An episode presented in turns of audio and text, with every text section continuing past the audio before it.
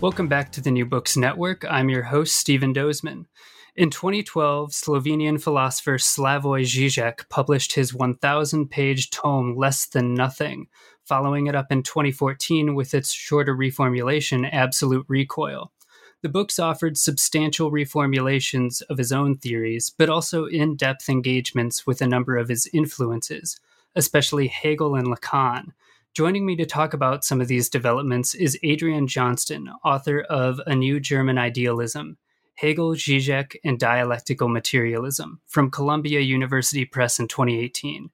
Adrian Johnston is Distinguished Professor and Chair of the Department of Philosophy at the University of New Mexico and is a faculty member at the Emory Psychoanalytic Institute in Atlanta. He is the author of around a dozen books, including Zizek's Ontology in 2008 and Badiou, Zizek, and Political Transformations in 2009, as well as being the co editor with Zizek himself and Todd McGowan of the book series Diaeresis, all from Northwestern University Press. So, Adrian Johnston, thank you so much for being with us. Well, thank you so much for inviting me. I'm very much looking forward to uh, our discussion. Yeah. So, um, before we dive in, um, we usually ask uh, guests to kind of introduce themselves and kind of talk about a lot of their their main academic interests. Obviously, Zizek is a key one for you, but it also connects, or you kind of connect it to a number of other fields. So, could you kind of uh, give listeners a sense of what your overall philosophical interests are? Yes. Well, with, starting with Zizek as a point of reference, uh, what he and I share most in common uh, are our set of interests and a commitment to interfacing those with each other in a systematic fashion. Um, and so for both of us, there are three main orientations that we each uh, conjure with and that you know we seek to uh, weave together in, in, in, various ways. And that would be german idealism uh, so kant fichte schelling hegel and some of the figures surrounding them. Um, secondly marxism so the marxist tradition from marx and engels themselves all the way up through the present. And third and finally freudian and lacanian psychoanalysis. And these three European intellectual traditions or orientations um, are crucial for both Zizek and myself. Um, and we are both interested in developing a systematic philosophical framework uh, that is grounded on an ontology informed by all three of these sources. Um, and in terms of uh, you know some of my other interests that are related to you know what I've just sketched, um, I, uh, in the past decade or so of my work, have spent a lot of time looking at connections between uh, this project of a systematic philosophical framework with an ontology and theory of subjectivity, bringing together these three European sources of inspiration, um, interfacing this with um, on the one hand, the natural sciences, and for me, particularly um, neurobiology,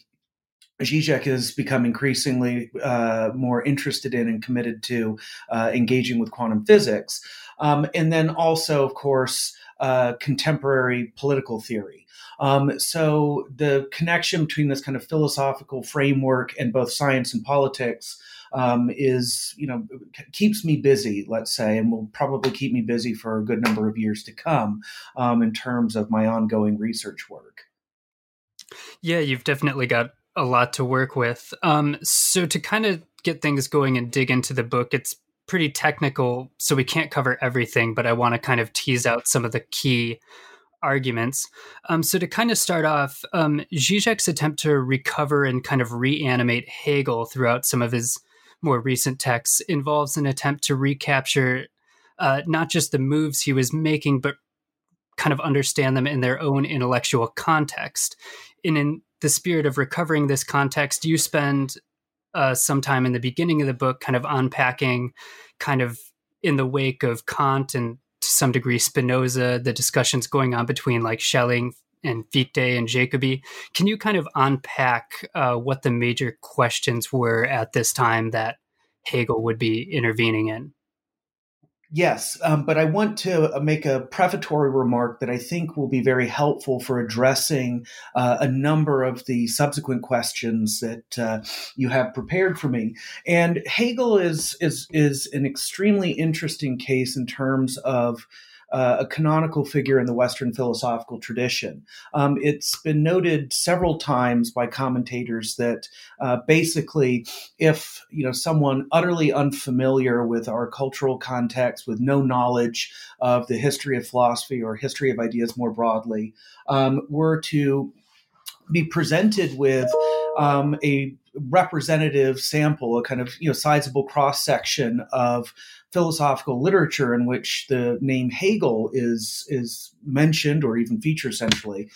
that this person, whether you know someone with no knowledge of the culture or say you know an you know an intelligent alien, you know, were to read all of these things about Hegel, that the most reasonable conclusion that this individual would reach would be that there were um, many, many different philosophers who all happened to be named Hegel. Um, and in terms of Hegel's reception from his own lifetime up through the present, um, he is rendered in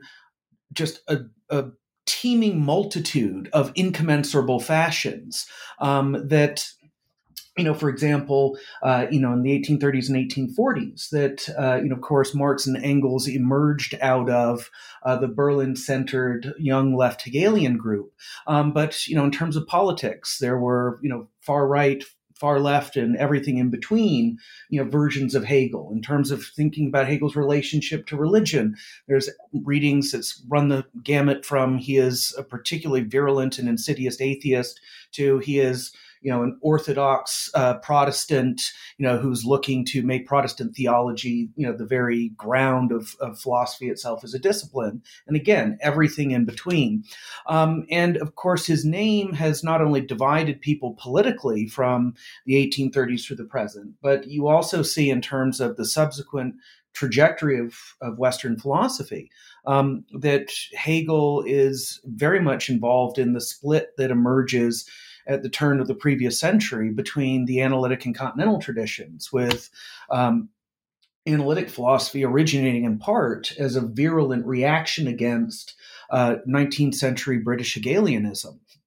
And based on that, what people like Russell Moore and company took Hegel to be about. Um, so he's uh, so there have been struggles around Hegel and claiming Hegel's legacy um, that have you know you could say have been constants uh, over the course of the past two centuries of Western philosophy and and associated branches of of theory and practice in the Western cultural context. So, it, you know, Hegel is a lightning rod for a lot of issues, and it makes him, you know, an interesting figure to deal with, in part because of this complicated reception. Um, and indeed, a lot of what's at stake in terms of what people like Zizek and myself, as well as those we disagree with amongst our contemporaries, are doing is, a, a you know, continuing some of these struggles that have been going on for quite a while. So that I think is important just to bear in mind as a as a kind of um, just background contextual factor here uh, surrounding issues having to do with Hegel in particular. But to really, you know, now to get to the the heart of your question, um, in my view, at least when it comes to the core of Zizek's properly philosophical interests and his investment in forging a materialist ontology that also includes a theory of subjectivity, um, that here German idealism and especially German idealism in its later phases, as it is represented by Schelling and Hegel in their shared pushback against aspects of Kant's and Fichte's philosophies that what both Schelling and Hegel are interested in, starting in the mid 1790s and continuing on, you know, through the rest of both of their intellectual itineraries, what both of them are are interested in doing is bringing together something along the lines of Spinoza's radically monistic ontology that uh, you know is indeed can be seen as proximate to certain versions of materialism or naturalism, how to commit to an ontology that is radically monist in, in, in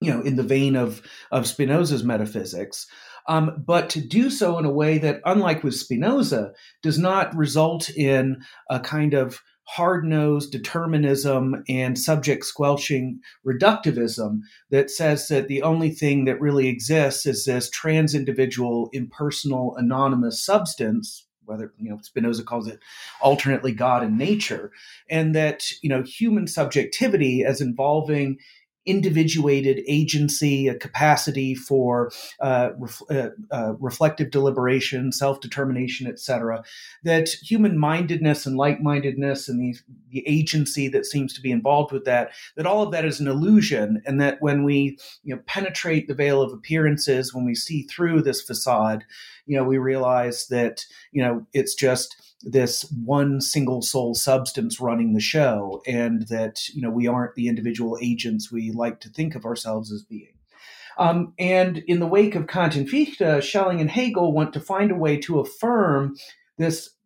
model of autonomous subjectivity that is central to kant's and fichte's philosophies but in a way that can be rendered compatible with something you know uh, Kant and Fichte reject, which is a kind of uh, ontological monism a la Spinoza that would indeed be compatible with materialist or naturalist sensibilities. And so, this compatibilism, this bringing together of uh, you might say material substance and human subjectivity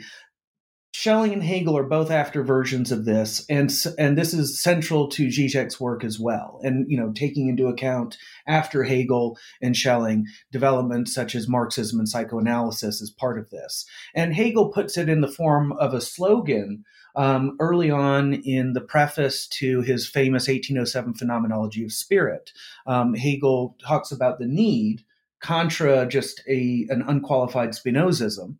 Hegel uh, implores us to try to think substance also as subject. Um, and that, I think, is a nice formulation of what Zizek and myself are after as well. And simply put, you might say that what we want is a materialism with a subject rather than materialism as we often think of it in its more reductive guises. It says, our sense of being minded subjects is an illusion that can be dissolved by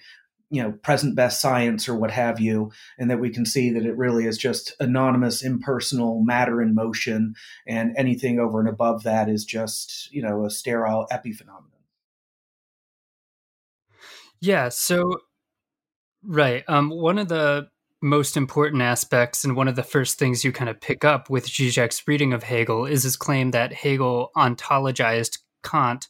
um, although you also kind of point out how he kind of wiggles around. But this was um, one of the most kind of central claims to your first book on Zizek about 10 years ago. Um, can you kind of unpack what it means to kind of ontologize Kant or move from Kant to Hegel? Well, I, I with good reason, I, I strongly suspect that some of Zizek's uh, uh, qualifications or apparent uh, rejections of this this language about Hegel ontologizing Kant, um, this first surfaces in, in, in less than nothing from 2012, and by that point, um, you know, he of course had already read, you know, some of the earlier renditions of his work uh, that I had put together, such as Zizek's ontology from 2008. Um, and I think that you know he got worried that there might be something misleading, uh, or at least potentially misleading, in that formulation. Um, and so, I, in what you're asking about in in a new German idealism, you know, I address this this uh, you know new kind of oscillation or qualification that pops up in less than nothing, and I think that it's not that he's rejecting what I meant when I in my previous work described uh, you know his version of Hegel is centered on this idea of ontologizing Kant. Um, it's a qualification that uh, you know involves saying, look, if we assume that ontology, and when we talk about ontology as as a philosophical discipline, you know, theory of being at its most fundamental level, if we assume that being at its most fundamental level is ultimately some sort of unity, oneness, wholeness, self consistency, grand totality, etc. Any picture of being in that vein, if that's what you know ontology as a theory of being addresses, then indeed Zizek would be right to say Hegel by no means ontologizes Kant if an ontology automatically entails commitment to a picture of being in this vein as unified, etc. Um, but you know, as Zizek knows full well, um, there are certain ontologies. For instance, you know his uh, one of another of his favorite references, the contemporary French philosopher Alain Badiou, who attempts to develop an ontology based on uh, post Cantorian transfinite set theory, the mathematical discipline um, that, in in the guise that uh, Badiou favors it, is the what's called the Zermelo-Fraenkel uh, axiomatization of set theory. But you know, Badiou, having recourse to mathematics and specifically set theory, wants to develop a theory of being as pure multiplicity and as as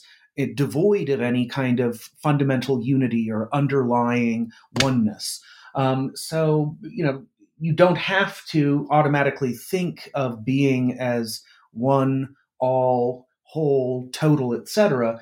When you do ontology, but if you assume that ontology has to presuppose or posit this kind of picture of being, then you would have to say, no, it's not correct to say Hegel ontologizes Kant, because what Hegel does, um, and this is what Zizek, uh, you know, I think still uh, holds as a central move um, all the way up through his present work.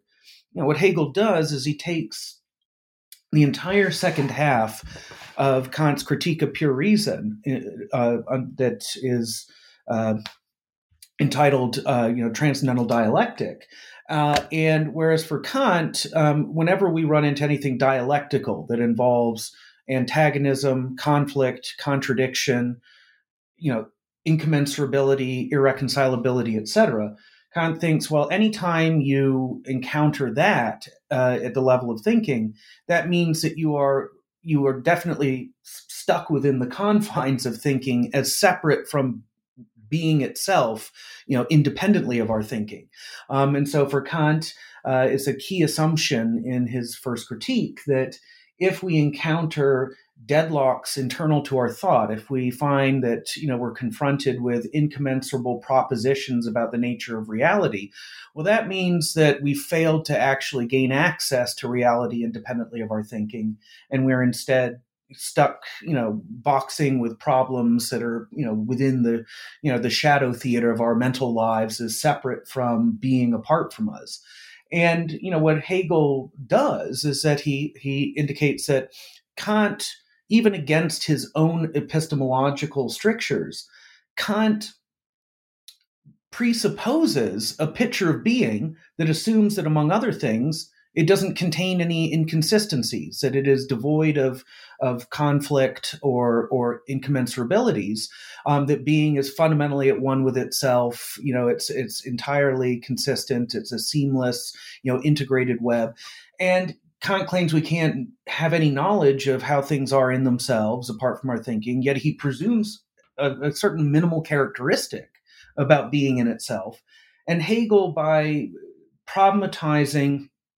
Kant's very manner of attempting to maintain this strict distinction between thinking and being um, ends up, you know, uh, to his own satisfaction at least, and I think to Zizek's, demonstrating that no, in fact, being itself, apart from thinking, also contains these dialectical elements. Um, and in that sense, then we could say, you know, Hegel indeed ontologizes specifically the dialectics that uh, that Kant brings to light in the first critique. Um, so, I, and I think that that description Zizek would still agree with, despite saying, well, if we assume that the being that's at stake in ontology as a theory of being is free of contradiction, self-consistent, etc., then we shouldn't say that Hegel ontologizes Kant.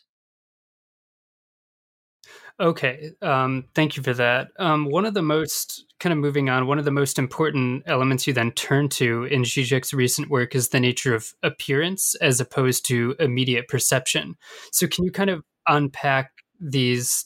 two terms and what sorts of implications you draw um, for the relationship between beliefs and reality?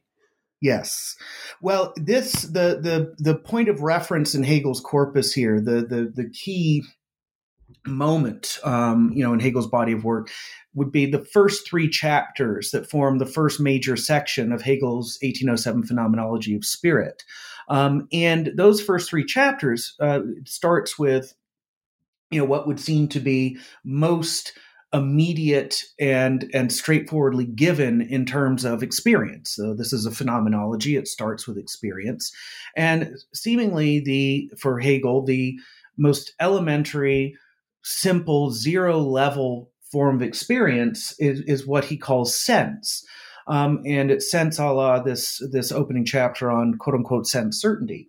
and that for Hegel, you know, if we take, for instance, you know, the most simplistic, you know, non-philosophical, even anti-intellectual standpoint, and assume that, all right, I, you know, here,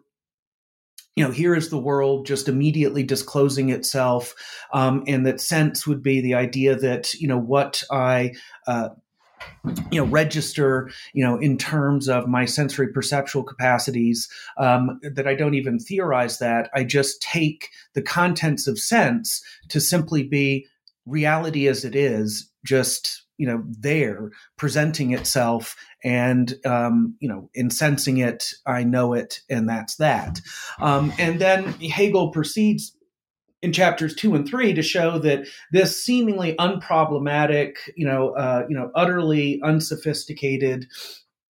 not at all philosophical, metaphysical, etc., uh, naive realist uh, immersion in the world as disclosed by sense, um, you know, it ends up, you know, having to when it thinks through what it's it's trying to claim about how things are, that it's driven to adopt a very different set of attitudes towards what previously it treated as straightforward sense content. And for Hegel, for instance, um, let's take the term sense and and appearance, and indeed, you know, we'll we'll use this in order to address the question about appearance. So, you know, for Hegel, there's a big difference between if I just take what I am experiencing in terms of sense as simply this is reality and it's immediately, you know, disclosed to me and it is what it is, it's self-evident, you know, there it is, full stop. Um, that there's a world of difference between that versus if I treat that same experiential content as now not just the immediate disclosure of reality, but rather as a kind of mediating you know surface on the other side of which there is something uh, that doesn't directly disclose itself. So if i say okay sense is now instead to be viewed as well there's what I sense, and then there's something beyond, behind, or beneath what I sense that is responsible for giving rise to that sensory content. I've shifted uh, in terms of how I spontaneously interpret the content of my experience in terms of sense. And now I'm dealing with sense not as just sense, but as appearance, right? Appearance is the idea that it's not just that, you know, what I sense is the direct and immediate, you know, disclosure of things themselves. I now assume a, a, that there is a distinction between things themselves and then how they show up for me, how they register, that is distinct from those things themselves. So there's the appearing, and then there is what appears and the what that appears is to be distinguished from its, its its, appearance or its appearing. And for Hegel, right, this these are not the same thing. Although we could say on a certain level, it's the same experiential content. Um, that it's that experiential content interpreted in two very different ways, right? For Hegel, the figure shape of consciousness he calls sense certainty interprets sense as this is the thing itself just directly revealed through sense Whereas that same experiential content shows up for the figure shape of consciousness Hegel calls um, uh, the understanding in the third chapter of the phenomenology as appearance, where it's all right, there's what I sense, but what I sense is just an appearance beyond, behind, or beneath which there there is the X that does the appearing. Um, and so, you know, one of the key lessons here you know that Hegel is trying to bring out. And it's interesting, even you know, uh, in the course of the past few decades, you know, there are certain uh, circles in analytic philosophy that originated in a kind of anti-Hegelianism, that, you know, that has come to appreciate these first three chapters of Hegel's phenomenology um, as, among other things, indicating that in order to do justice to the nature of reality itself, we have to become aware of and inscribe ourselves as subjects that take positions and include ourselves within our picture of reality. That you know it's is that i'm already you know even for sense certainty sense certainty would say you know my own mind or subjectivity is not at all responsible for the content. The content is just the thing itself showing up. But you know for hegel that position already involves a certain you might say attitude you know disposition stance you know or interpretive framework that the subject is responsible for without being consciously aware of that.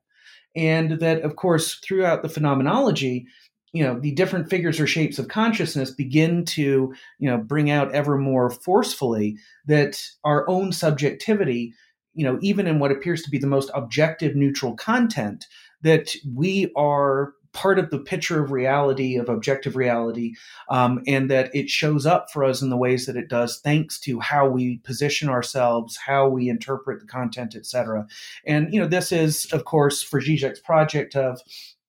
including, you know, subjectivity as an irreducible moment. Uh, you know, within his metaphysical framework, you know, this is one of the things that he is, you know, extracting from this famous opening section on consciousness and the phenomenology of spirit.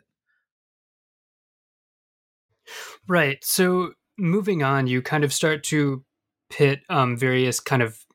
contemporary variations of Hegelianism uh, against one another. Um, starting off, you argue there are kind of three main possible starting points for reading Hegel being essence or concept. Um, you put Zizek and Pippin against each other. You argue Pippin are, uh, starts with the concept, Zizek with being. So to start with Pippin, you write he has kind of a Kantianized, deflated account of Hegel. Um, this is kind of following in Charles Taylor's footsteps, who kind of gave us a Hegel that was more friendly to the analytic Anglo American philosophical tradition. Can you kind of explain what this deflated Hegelianism is? Yes, and uh, before I do that, I realized very quickly, uh, and I can be quite brief about this. I forgot to address your question about belief in reality that was part of the previous set of questions. And you know what I could say about that is, you know, simply, you know, for Hegel, as I just talked about him in terms of the opening chapters of the Phenomenology and Zizek, um, it would be that our own beliefs um, are part of the very reality that we are attempting to formulate a picture of. And so, you know, the idea of a reality that we could get at separate from our beliefs um, would be you know nothing for us um, and that more but at the same time um, it's not that you know our beliefs are you know some sort of you know transcendent separate you know reality or not even a reality just you know something that you know is or could be bracketed off you know from you know the reality we're trying to describe that internal to the ontological dimension you know as part of it um, are are very beliefs about you know this dimension. Um, and so you know and you know hegel the hegelian sensibility that's crucial for zizek here is that um, you know, as you could put it for Hegel, the notion of the concrete apart from the abstract is itself the height of abstraction. You know, and so like the idea of belief as abstract, separate from reality as concrete, you know, would itself be um, you know a peculiar sort of belief that isn't really tenable and that you know the only really defensible option from a hegelian standpoint is to you know find a way to make explicit for ourselves and spell out how our beliefs are part of the very reality that they are beliefs about. Um, and to have a more robust picture of reality as including within itself beliefs about reality. But that follow up uh, out of the way so you know in terms of deflationary Hegelianism. Um, you know, perhaps the best way to begin answering this would be to say a little bit more about the history of this sort of approach, going back to, as you correctly point out, um, Charles Taylor's 1975 hulking tome. Simply entitled Hegel, um, and you know, in that work, uh, you know, Taylor, the position Taylor takes is that um, yes, Hegel did have a metaphysics, but it is um, a you know ridiculous, implausible, outdated worldview or perspective that is best left in the dustbin of history. Yet at the same time, there are things in Hegel that are very valuable and that should indeed be salvaged and appreciated even by analytic philo- philosophers. And that for Taylor, um, Hegel's metaphysics would be something along the lines of I mean, it's a standard caricature that uh, opponents of Hegel frequently wheel out, and I think it's utterly indefensible, but it's to say that you know, Hegel was some sort of kind of theologically minded uh, pantheist or panpsychist. Um, you know that he has the idea that there's some sort of godlike mega mind that would be some sort of cosmic world spirit, um, and that it uh, is a metaphysical reality that's the ultimate reality, um, and everything that we deal with here in this finite world of you know human beings, you know nature, etc. This is this these are we are just puppets and playthings of this cosmic spirit um, that uh, you know in, in a very uh, a deterministic fashion, um, you know, runs the show of our reality. And you know, Taylor says, yes, Hegel has that as his metaphysics. That's clearly intellectually bankrupt at this point. We can throw that out. But, you know, there still are these aspects of Hegel well worth saving. And for Taylor, those would be, you know, the sides of Hegel that involve uh, drawing our attention especially to, um, you know, historical and social dimensions uh, and making, you know, uh, you know, these social and historical features of ourselves central to philosophy itself. And indeed, I mean, on on one level, of course, Taylor is right um, that Hegel's way of integrating historical and social dimensions into his philosophy is an extremely important, innovative, valuable feature of his work, starting with texts like the 1807 Phenomenology. But at the same time, um, I think Hegel does have a metaphysics. It's not the one that uh, Taylor rejects. But what's happened after Taylor is that a number of more analytically trained historians of philosophy, you know, who've decided to uh, wrestle with Hegel, such as as Robert Pippin, um, what you know they've done is. Um, in some cases, I think they've gone so far in certain instances as to say, well, where we disagree with Taylor is that Hegel doesn't actually have a metaphysics. He doesn't have the one that Taylor accuses him of, but he, he also doesn't pursue metaphysics, you know, in a more, a more recognizable, traditional, you know, pre-Kantian fashion at all. Um, and Pippin, for instance, wants to say no. I mean, Hegel is basically a good Kantian, um, and you know, he thinks you know any attempt to develop uh, the sorts of metaphysics that Kant critiqued in things like his Critique of Pure Reason, um, that he essentially accepts those epistemological strictures and just seeks to more richly elaborate aspects of Kant's uh, transcendental idealism. I think that's wrong too, but that's you know that's you know something that Pippin has been you know a main advocate of. Um, and in terms of continuing with Taylor's emphasis on you know social, historical, also linguistic dimensions, um, Pippin's ally, the the analytic neo Hegelian at Pittsburgh, Robert Brandom, you know, continues more in that sort of uh, Taylor-esque vein in terms of readings of Hegel. Um, now, you know, uh, in terms of distilling out the essence of uh, deflationary Hegelianism, before I do that, I should say, just as a side, you know, right now. Um, I, you know, I've had a series of back and forth exchanges, very, you know, at this point, uh, you know hostile you know kind of uh, you know, difficult exchanges with Pippin. Um, you know, but I just had a lengthy essay come out uh, in the Warwick Journal of Philosophy entitled "The Difference Between Fichte's and Hegel's Systems of Philosophy: A Response to Robert Pippin." Which gets into these issues in relation to Pippin's very recent book on Hegel's logic, as well as to a lesser extent Brandom's uh, 800 page tome on Hegel's phenomenology that just came out earlier. Uh, well, yeah, Spirit of Trust, yeah, right? Spirit of Trust, right. And so, and Zizek is involved in these debates too. So this is still kind of unfolding in terms of us all fighting over Hegel's legacy and you know how to interpret him in, di- uh, in different ways. Um, but with with uh, the kind of analytic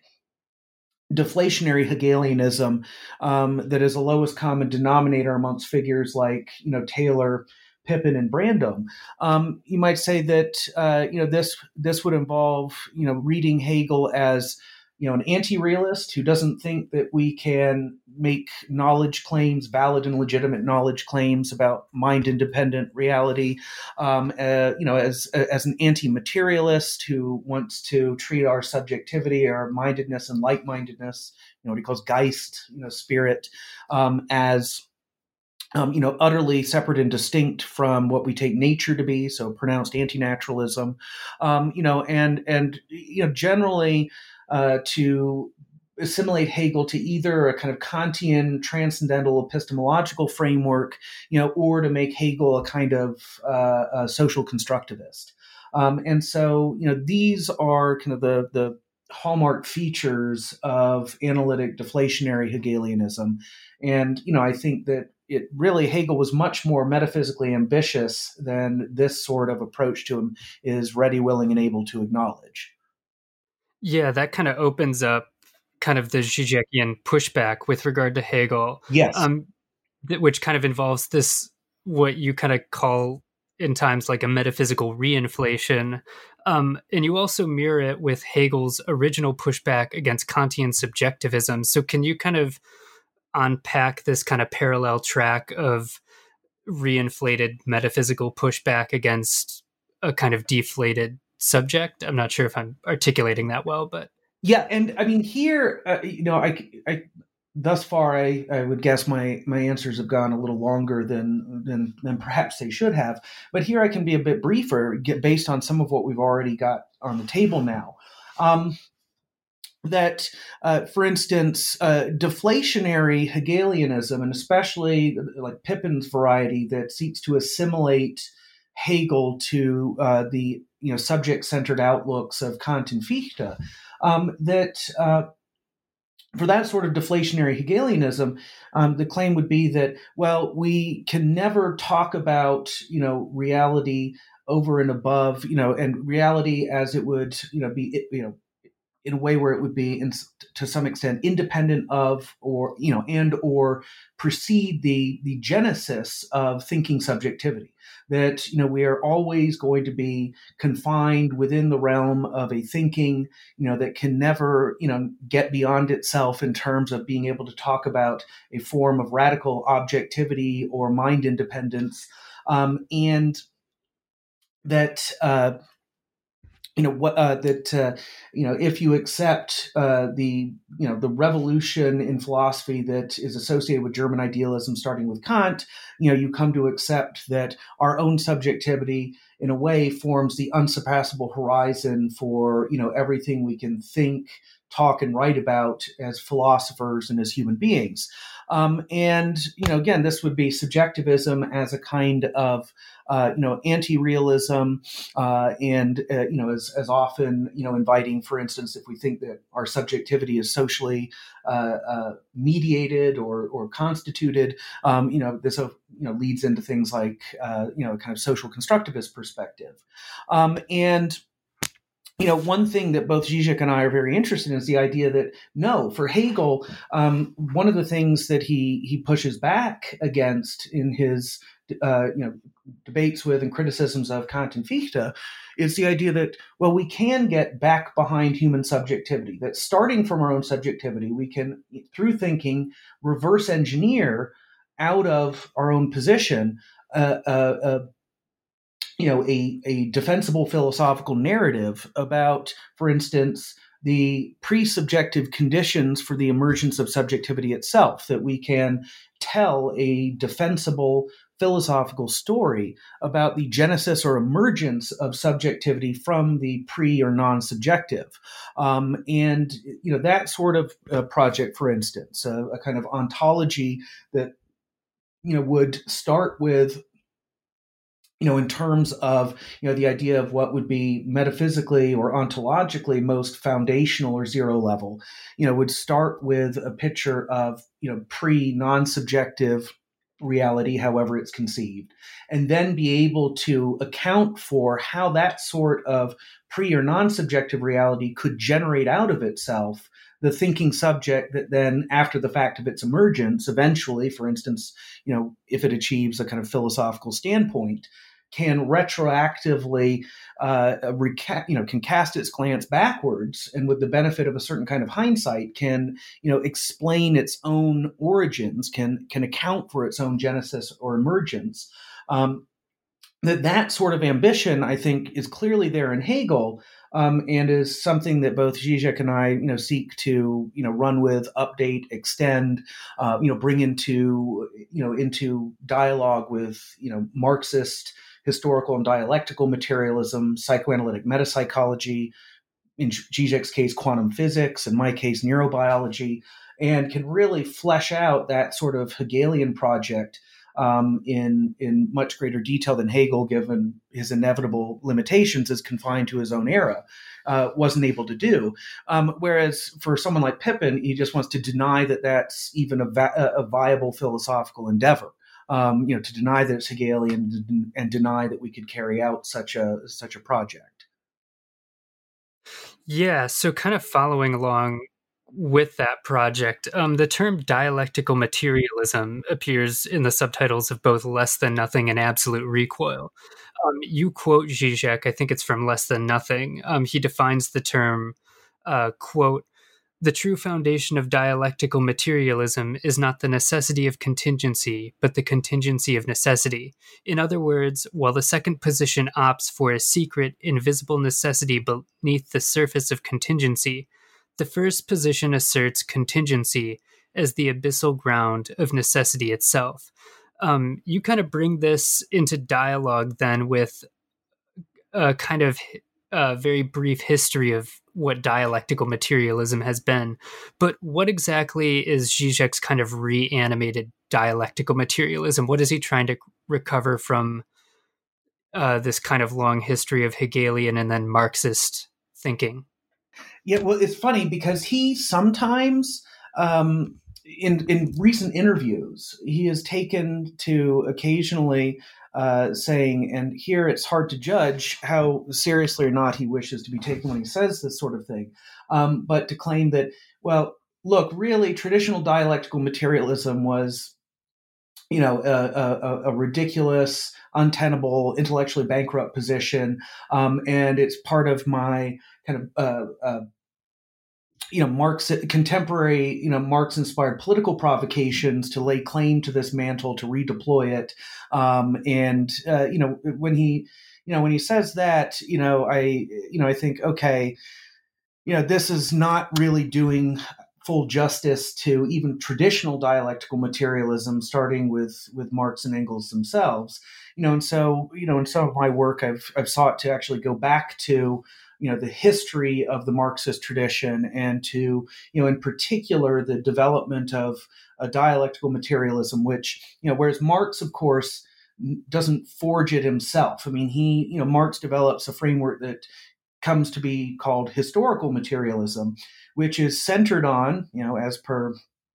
what Marx really devoted most of his you know mature working life to you know is centered on a, a critique of political economy and specifically um, an analysis of, of capitalism and how it emerged uh, out of prior history. Um, and you know marx then in terms of his materialism it's a materialism that focuses on human beings and their social existences. Um, but of course engels already in collaboration with marx uh, you know seeks to look at well how Marx's theoretical framework of historical materialism, which Marx brings to bear on human beings and their societies, um, how that could be broadened out into a more all encompassing materialist worldview that could also uh, deal with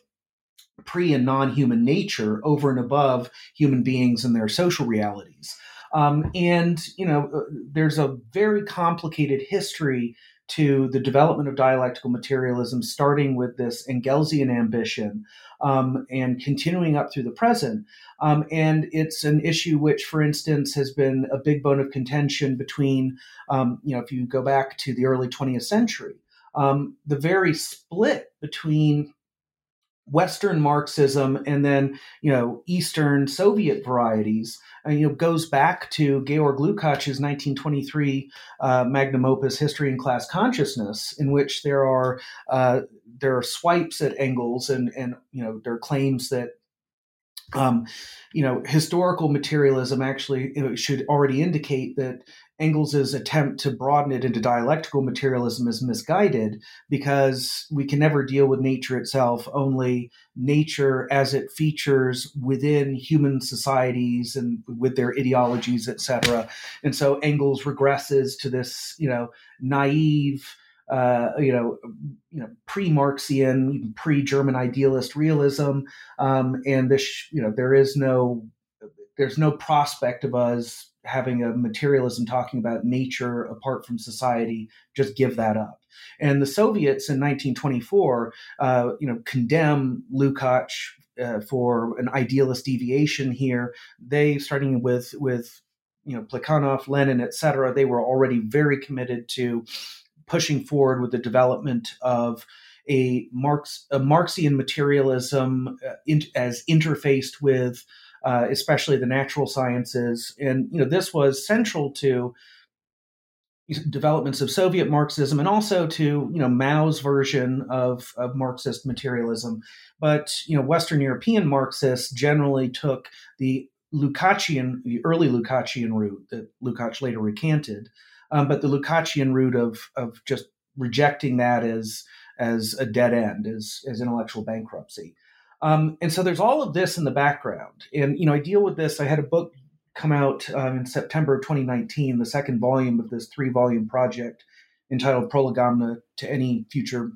materialism. And the whole second section of that book you know deals with this complicated history uh, in in terms of the development of, of, dialectical over and above historical materialism.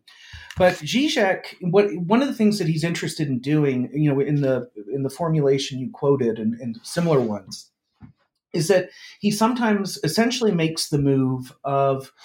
reducing dialectical materialism or what he calls dialectical materialism distilling it in, uh, into basically a doctrine about modal categories. You know, so when we talk about contingency and necessity, contingency and necessity are both modal categories. They're forms of modality.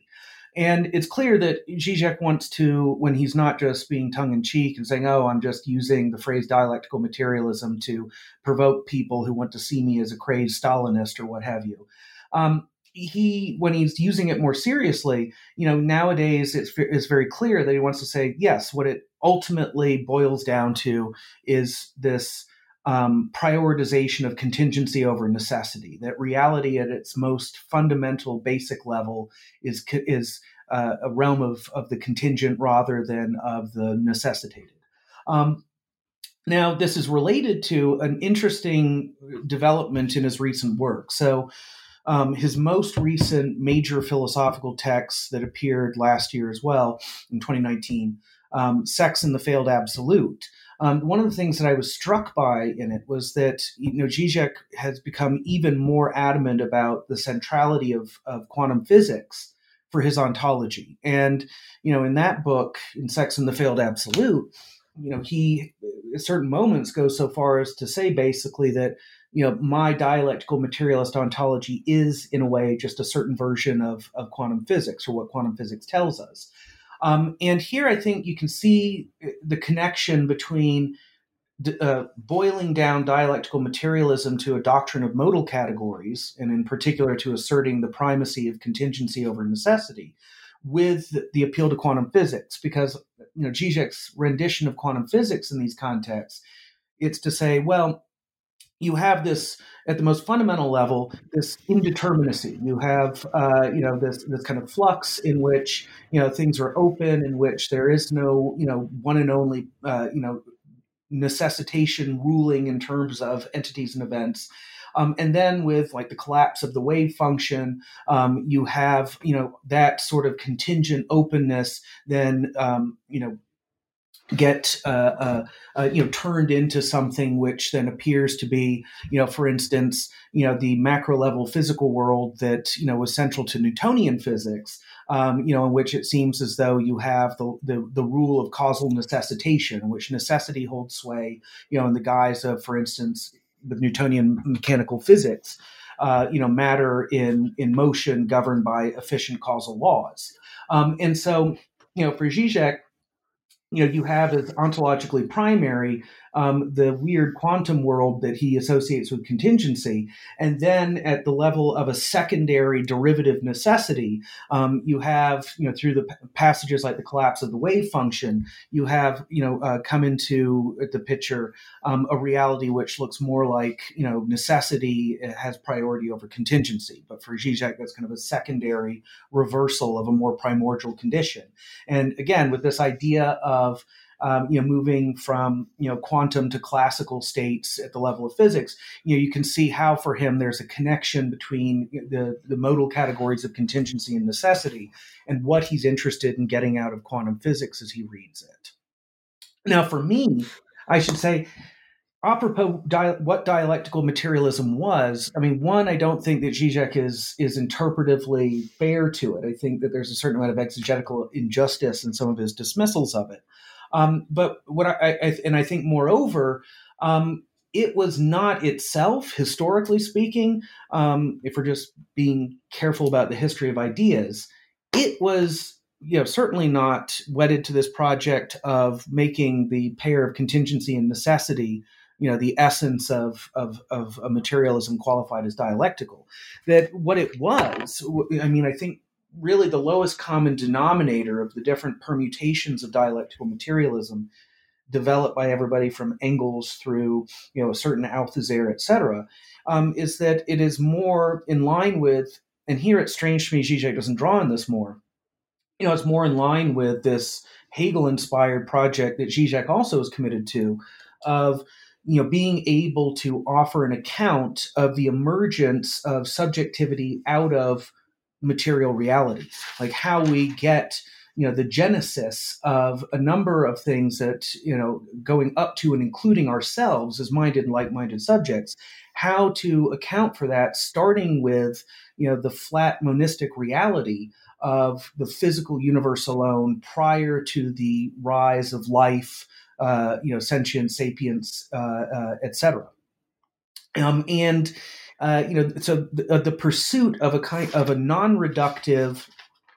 um, you know, somewhat naturalistic materialism that would, you know, also allow us to, for instance, account for the compatibility between our freedom and the necessity of the whole sway in reality. That this this uh, you know sort of project was really what I think traditionally dialectical materialism was was after. Um, and so, you know, to me, there's a lot in there that, in fact, is very close to what Zizek himself is pursuing, despite the fact that he's now come to, you know, be a little, uh, uh, it seems, cautious or hesitant about fully embracing the label, even though he uses it a lot, um, and then also having this very austere. Uh, you know, kind of surprisingly reduced version of it, in which it's just a matter of asserting the contingency of necessity rather than, uh, you know, any other combination of, of modal categories. Yeah, he definitely can be a bit hasty in places. Um, kind of moving on off some of these themes, a lot of the debate here revolves around Hegel's understanding of actuality, um, partly because he's got this famous kind of quip about the rational being actual and the actual being rational, which would seem to imply a certain conservative politics of like, it is what it is. Um, and obviously that doesn't fit well with Marx or Zizek, who are much more progressive. Um, you write, uh, quote, for Hegel, much of what happens to be the case in his given status quo is merely there or exists, but is not fully real qua actual. So this is a very different understanding of actuality. Um, can you kind of unpack Hegel's understanding of actuality in it, how it resides for you and Zizek, on the side of revolution rather than reaction, as you put it. Yes. Now, of course, actuality is for Hegel also a modal category, and that uh, you know, Hegel has a well worked out doctrine of modal categories. Um, in his mature logic. Um, and you know, the, the, logic is divided into the doctrines of being, essence, and concept. Go into these three books, um, and it, and it's the very last stretch of the second book, the Doctrine of Essence, you know, in which Hegel delineates the, uh, you know, the basically that what is metaphysically foundational, what is most basic to the categories that are modal categories for us at that point. Um, and he signals, and this is part of why uh, you know we, we are given warnings by Hegel himself that his uh, uh, you know infamous, notorious proclamation about the relationship between the rational and the actual. Um, ha- uh, is not saying what is typically taken as saying, which is, you know, this this is by especially by uh, you know Hegel's critics, you know this this has you know consistently been uh, construed as saying that essentially you know Hegel is there in this privileged academic position with his chair at the University of Berlin, and at the time you know you had the, this very you know reactionary Prussian government that was seeking to turn the clock of history back to before 1789, you know, and, and the aftermath of the French Revolution, you know, that was part of the Germanic reaction against French influence, you know, as, involved in the Napoleonic Wars, that um, you know this was taken as Hegel pronouncing a philosophical benediction over the Prussian authorities. That you know that they're you know that, that their reign and uh, you know all of all of the measures that they were taken was to be accepted not only as well this is what we have to put up with but rather this this represents the height of historical development the most rational social order. And hegel gives us various warnings that he should not be taken in that way you know, one of them has to do with him saying, look, when I say, you know, what, when I talk about what is actual, I'm not using this word casually. It has a very precise sense that, you know, you can look up if you, you know, if you turn to my logic. Um, but here, I think it's easier to focus on the historical and political dimensions to, to, you know, to answer your question most readily. And so Hegel, you know, of course, in uh, you know, in his earlier years, I mean, in fact, Hegel's very first publication was an uh, an anonymous translation with a very uh, substantial translator's preface of a text uh, by a uh, dissident lawyer who was in exile in Paris, writing about the oppressive conditions uh, in his native Switzerland um, that the landed aristocracy were responsible for. And Hegel was a house tutor for some of these people and hated them. And so I think part of his revenge against his employers was to translate and publish this this text denouncing them um, as you know these you know horrible you know repressive exploiters of the people. Um, but you know, Hegel's very first publication is is a, is a kind of progressive, one might even say radical political uh, uh, text and throughout much of, of his you know pre 1821 because this line about the rational and the actual occurs in the 1821 elements of the philosophy of right. Prior to his berlin period you know it's very clear that among other things hegel is is uh, with certain reservations, but nonetheless, overall, very much an enthusiast for the French Revolution. Um, you know, very in favor of the sort of you know liberty, equality, fraternity, progress that that revolution represented and promised to spread to other parts of the world, including you know the next door German-speaking world. Um, that you have, you know, a very, really a very progressive Hegel. I mean, in fact, he, you know, every year uh, on Bastille Day, he would, in mixed company, publicly toast the storming of the Bastille, even you know in a Berlin where you had this you know reactionary, repressive atmosphere, where that was a risky gesture and could have gotten him in trouble. And so you have these factors, and then how do you square that with the idea that you know he is um, you know pronouncing a, a kind of philosophical benediction over the, the Prussian authorities? Well, one way to get at this is to say, look, following Hegel's clues that he gives us, look, um, for him, historical actuality, and there's lots of evidence in his political writings throughout his career. You know, Hegel thinks that well, historical actuality is is what even in the philosophy of right he calls the kind of inner pulse or sort of you know the the core sort of lifeblood of you know of history as it is unfolding. So you know, in a given present, in a particular you know current uh, socio-political context, that there will be some aspects of that context that are very much expressive of a powerful general thrust in a certain socio-historical direction. But it's never the case that you know that the dominant thrust is so dominant that everything that's part of your context is an expression of it. That there will be a whole scattered series of other elements of any given situation um, that will be part of your social contextual present but that are perhaps, for instance, vestiges of an earlier form of social life that's already dying out, you know, or that will be mere kind of anomalies or or outliers. Um, you know, for Hegel, like if we took all of the you know elements of you know our social circumstances um, and then if we looked at the history of our society and we put, you know, plotted all of its elements, we would see that, you know, they can be scattered uh, all over the place, but then there will be some that cluster around, you know, a definite line of, of directed movement, um, that there will be some sort of thrust that is tending in a certain direction. And Hegel, it's clear, even when he says the actual is rational, the rational is actual, that, you know, Hegel is, you know, in his view, actuality here, the central thrust of social history, is on the side of things like the French Revolution and yes, the Prussian reaction to that exists, it's there, but it is fighting a losing battle. It is at best just delaying the inevitable. Um, you know, it is, you know, Hegel, you know, talks about mere existence or being there, Dasein. Um, and he says, you know, he, he provides all of this evidence that for him, um, this kind of conservative backlash in places like Prussia against the, you know, gain and the progressive march of human freedom represented by the French Revolution. Um, that he thinks, you know, the, the things like Prussian reaction are doomed eventually to be swept away. Yes, they exist. They're here. They're around us. But time is not on their side. The wind of history is blowing against them, and they will eventually be swept aside. Um, and that I think is really his his picture, right? Um, and you know, it's also this make sense of the fact that in the same period when he's teaching the philosophy of right in Berlin, he also is teaching what were then his very popular courses on the philosophy of world history. And, and toward the end of that, you know, Hegel in his lectures on world history, when talking about the French Revolution, that is perhaps the most like lyrical, rhapsodic, you know, just intoxicated, enthusiastic language that he uses to talk about the French Revolution as this glorious new mental dawn in which all rational minds rejoice, etc. Um, and you know, it's clear that he thought that was going to overpower. Um, you know these resistances to it that you know you were seeing, for instance, in those parts of the former Holy Roman Empire that were fighting to again turn back the clock to before 1789.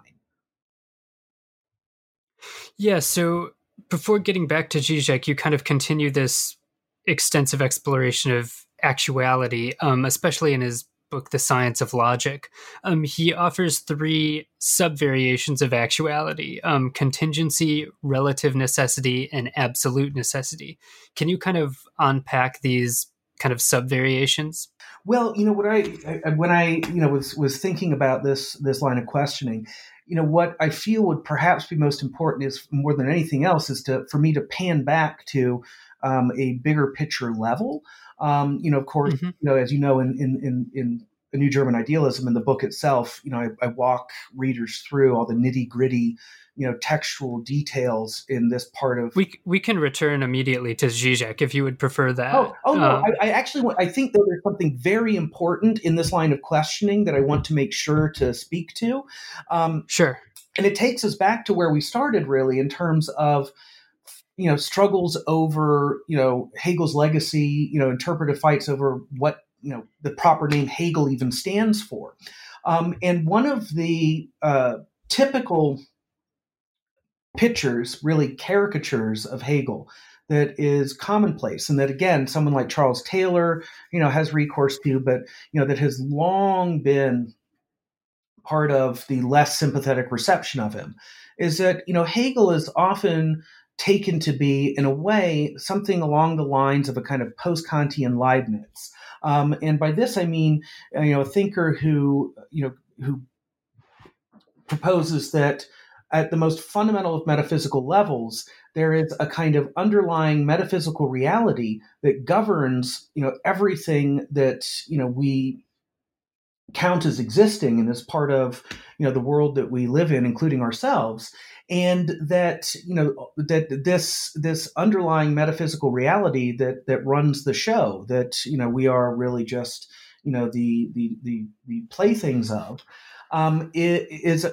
something along the lines of an all powerful God that dictates a certain necessary course to the you know to how reality shows up and how it unfolds. You know and that you know in leibniz you know you have this uh, you know this teleolo- this strong teleological theodicy. Um, you know you have this idea of you know this world is exactly as it is and cannot be otherwise you know based on god's perfection and having created the optimally good best of all possible worlds. And that the course of events, even when these events seem to involve things going horribly awry, ultimately are part of this, you know, pre-arranged, orchestrated in advance, uh, uh, you know, ne- you know, dictated as a matter of necessity ahead of time, um, you know, metaphysical framework that uh, you know guarantees that you know this indeed is the you know is the Leibniz who was justifiably lampooned as Dr. Pangloss in you know Voltaire's Candide. This indeed is the best of all possible worlds.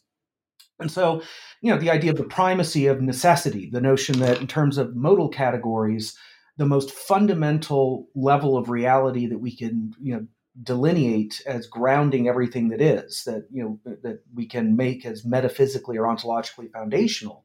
um, is is a matter of necessity, of ironclad determination um, of whatever sort. And in, ter- in, in revisiting Hegel's doctrine of modal categories in the logic, what I'm interested in showing at that point in the book is the idea that Hegel is at all committed to any sort of valorization of necessity as the ur category, at least in terms of modal categories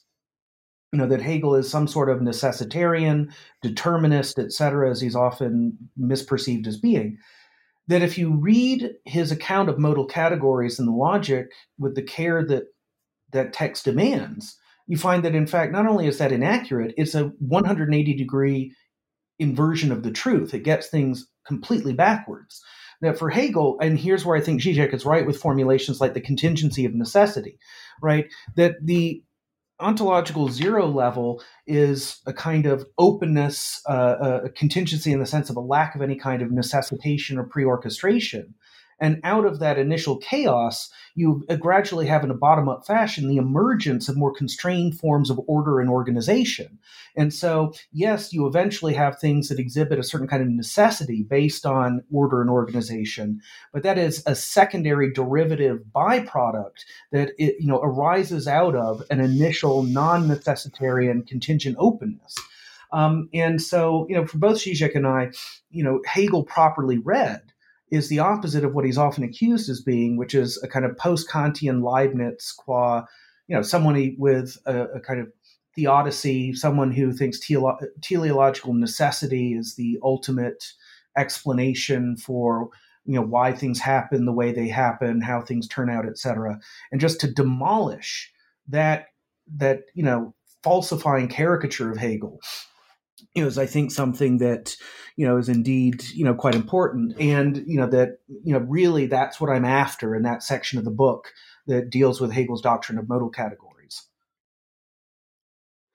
Yeah, kind of returning to Zizek's project with kind of reanimating Hegel, you kind of unpack his account of teleology, um, which is another place where he's been kind of, in your view, kind of misconstrued as having this very strict, like, cause effect story that happens. Um, you write, um, or you quote Zizek writing, uh, if due to contingency a story emerges at the end, then this story will appear as necessary. Yes, the story is necessary, but its necessity itself is contingent. Um, can you kind of unpack what's what Zizek's doing here and what you're kind of picking up? Yeah, and just I, I can begin with you know uh, unpacking that exact formulation of Zizek's that you just quoted, you know, and then there's a few other things that I think you know ought to be added. Um, you know, so you know, for for uh, you know Hegel as Zizek reads him, right? If I take you know, the position that I occupy in my status quo and the you know the, the vantage point or context you know in which I'm situated, um, and I cast my glance backward, and for Hegel, right, uh, you know he famously uses that image of the owl of Minerva in the preface to the Philosophy of Right. And the point of it is that, well, we are all philosophers included, um, not unable to see into the future. And so when we view ourselves, we can situate ourselves in, uh, in our present in relation to our past, but that's it. We only have this benefit of hindsight. We have no power of foresight. Um, and you know, for for Hegel, right, that when I operate as the owl of Minerva, when you know I take flight at dusk and I survey, you know, uh, the you know, as it were, the remains of the day. Um, you know, when I when I survey what came before, you know, look at the past, um, that for my present and hence my perspective or position to be what it is, that the past had to have unfolded in the way that it did right? That I would not be the I that I am at the present, looking back at this past, if that past hadn't been precisely the past that it was, right? So there's the idea that at least for my retroactive gaze,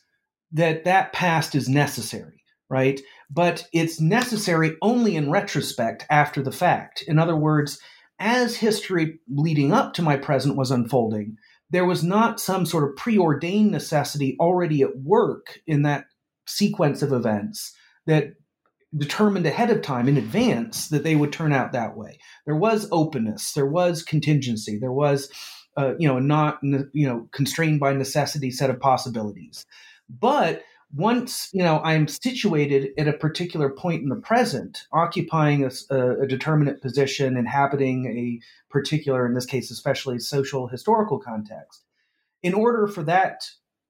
present to be the present that it is, the past had to have unfolded as it did. Although at, at the time of its unfolding, nothing made that unfolding in that way absolutely necessary. Right? That's you know the the, the gist of the argument that Zizek is making in, the, in formulations like the one you quoted. Um, you know, there's you know there's there's certainly that, and of course, when we even talk about Hegel's view of more concretely human social history, or what he would call sometimes world history, um, that you know Hegel, it's very interesting. There's this lengthy uh, you know, in terms of his lengthy introduction to his his popular lectures on the philosophy of world history, at the end of that introduction is a separate section um, entitled "The Geographical Basis of World History." You know, and there, you know, Hegel says, look, different human groups scattered in, in different places around the earth started off on unequal footing, and they happen to just find themselves, you know, by the accidents of their emergence you know tossed into climates environments geographies etc that you know for the different groups presented very different sets of opportunities and obstacles and that you know some groups had certain resources others not etc and then hegel says look i mean this that's just a contingent crapshoot. That's a roll of the dice. And that starting from that initially very contingent givenness of differences in geographical settings that different human societies get up and running that then come to have very different you know uh, histories and then interact with each other in fateful ways. And you know for hegel even though you could say once human social history gets up and running on this basis there comes to be some you know you might say laws, loosely speaking, some sort of general structuring tendencies to how those histories, you know, unfold once they're up and running. That those, you know, laws of history are themselves, even if they seem to have a power of, of, of necessity, are ultimately contingent because they are the secondary emergent byproducts uh, that are generated by this initial, again, random crapshoot of geography. Um, and so, you know, these sorts of things are very important to bear in mind in terms of approaching Hegel. Um, and, you know, I, another way I can flesh out, you know, this sort of argument about Hegel that, you know, you get with Zizek and that, you know, I'm also invested in. Like with Hegel's phenomenology of spirit, right? You know, it's it's sometimes, you know, with justification characterized as a kind of philosophical a philosophical uh, Bildungsroman. Uh, you know, this is a sort of educational odyssey of what Hegel calls consciousness up to, at the end, absolute knowing. Um, and you know, many readers of this text think that, all right, this, you know, with Hegel as a kind of, um, you know, teleological necessitarian thinker, that there's this there's some sort of metaphysically preordained itinerary that consciousness is is fated to run through um, and that you know it makes sure that consciousness inevitably achieves the standpoint Hegel calls absolute knowing, and that all of this was already you know as it were written in the stars, already decided in advance by perhaps some sort of cosmic godlike megamind, um, and that I don't think is the case. I mean, for Hegel, in the phenomenology, with each figure shape of consciousness that creates problems for itself, that gets itself entangled in dialectics, in Hegel's sense of wrestling with self generated contradictions. Um, nothing for Hegel guarantees in advance that progress will be made beyond the deadlocks and impasses that a given figure shape of consciousness drives itself into. But for Hegel, of course, he's writing in the early 19th century. You know, the, the, the Owl of Minerva is already implicitly part of Hegel's perspective here. For Hegel, it, it happened, it just so happens that after um, you know, after uh, uh, a certain number of permutations of these different figures or shapes of consciousness have historically unfolded, we can see how they can be put in relation to each, uh, uh, each other, where one of them is, in a sense, the successor of another because it re- resolves the, spe- the problems that were particular to that other shape. But you know, it's only because history happens to have you know gotten to this point where there have been certain figures or shapes that have come on the scene that have dealt with problems that other shapes created for themselves. Um, you know that allows Hegel to tell this story with the benefit of hindsight. But just because there's a certain retroactive necessity in the sense of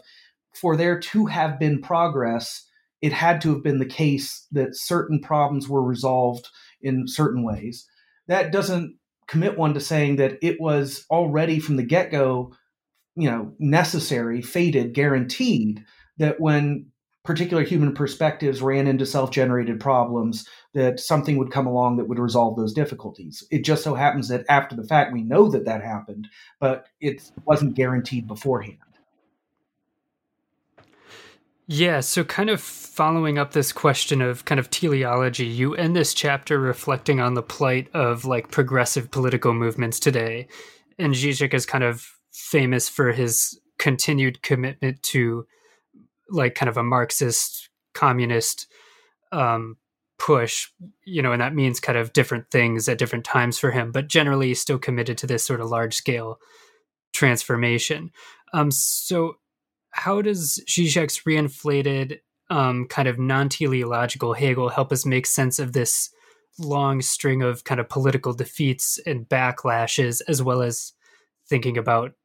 you know potential transformation and maybe just answer the first we'll kind of get to the transformation and overcoming later but. yes yes well you know here um, I- implicitly in the background of what zizek is doing here is um, you know, our set of developments which trace back to um, Western Marxism in the first half of, of the 20th century. Um, and, you know, here in particular, I think that uh, you know the best point of reference um, that really gets at this in, in the most direct and I think sophisticated fashion um, would be uh, you know Walter Benjamin's uh, famous essay uh, "Theses on the Philosophy of History" from the end of the 1930s, um, and um, in in that text, you know Benjamin, among other things, uh, you know talks about uh, you know what he he uh, you know calls uh, a weak messianic power, um, and what he is doing is is that he is recasting Marxism in a way that takes into account the and particularly discouraging experiences of you know the stretch of history from Marx's death in 1883, you know, up through the rise of fascism in Europe uh, and the outbreak of, of the Second World War, and you know, Benjamin, um, and, along with Benjamin, certain other Marxists, uh, Western Marxists of this period, are also making moves along these lines. Um, you know, they come to acknowledge that, well, for any intellectually honest observer of the first half of the 20th century in particular, um, it just seems utterly implausible, indefensible to hold on to a more traditional Enlightenment style Marxism that you know we could say you know Benjamin doesn't use this phrase, but the uh, un, unstated complement to or polar opposite of weak messianism would be strong messianism. Um, and you know one could say that you know insofar as Marx and Engels were in certain respects children of the Enlightenment, um, and then certainly in, uh, of some of their interpreters, like in the you know the turn of, of the last century, the you know uh, you know German speaking Marxist theoreticians with, of the Second International, but also on the uh, another end of that political spectrum, Stalin. That there were a number of Marxists in the 19th and early 20th centuries, um, you know, who held to the idea of a kind of historical necessitation and who thought, all right, Whereas Hegel claims we have no power of foresight into the future, no, Marx's breakthrough in terms of historical materialism allows us to, in looking at the past and the present, to also be able to predict at least the rough outlines of what lies ahead in the future. Um, and that if, you know, uh, uh this version of, of Marxism, you know, claims that, look, the eventual you know self-destruction of capitalism and out of those ashes the rise of the phoenix of socialism and the eventual arrival of full-fledged communism that we can know that this is guaranteed to happen that sooner or later it is historically inevitable down the road into the future that this will all come to pass. Um, and you know of course for observers of the of the first half of the 20th century like benjamin there's the the registration of well no, I mean Marx is you know, or even if you don't attribute them to Marx, that this kind of classical Enlightenment style Marxist historical materialism was predicting that all right, you would have the outbreak relatively soon of proletarian revolutions in the most advanced capitalist industrial countries. That didn't happen. Instead, the revolutions happened in you know what we would now call the developing world. Uh, you know, in agrarian czarist Russia. You know, then in peasant China, etc. Um, and that, moreover, not only did uh, uh, you know socialist or communist revolutions fail to erupt. Uh, in Western Europe. Instead, you got the opposite. You had, you know, the the triumphant rise of fascism, uh, you know, in in Europe. And, you know, so you had a situation of two world wars with a Great Depression sandwiched in between. And, you know, and all of that, I mean, and of course, the Great Depression, that seemed to fit the bill of, you know, for a Mark, a classical Marxist, the mother of all economic crises. And yet, the arrival of that economic crisis did not, you know, did not result in social revolutions in capitalist countries hit hard by it. You know, in the United States, you had 25% a 25% unemployment rate, you know, people in soup kitchen lines, et cetera, but still you didn't have a proletarian revolution. Um, and all of these things, you know, forced certain Marxists like Benjamin to go back to the drawing board. And but Benjamin in particular is interesting here because I think, like what both Zizek and I in different ways want to do as well,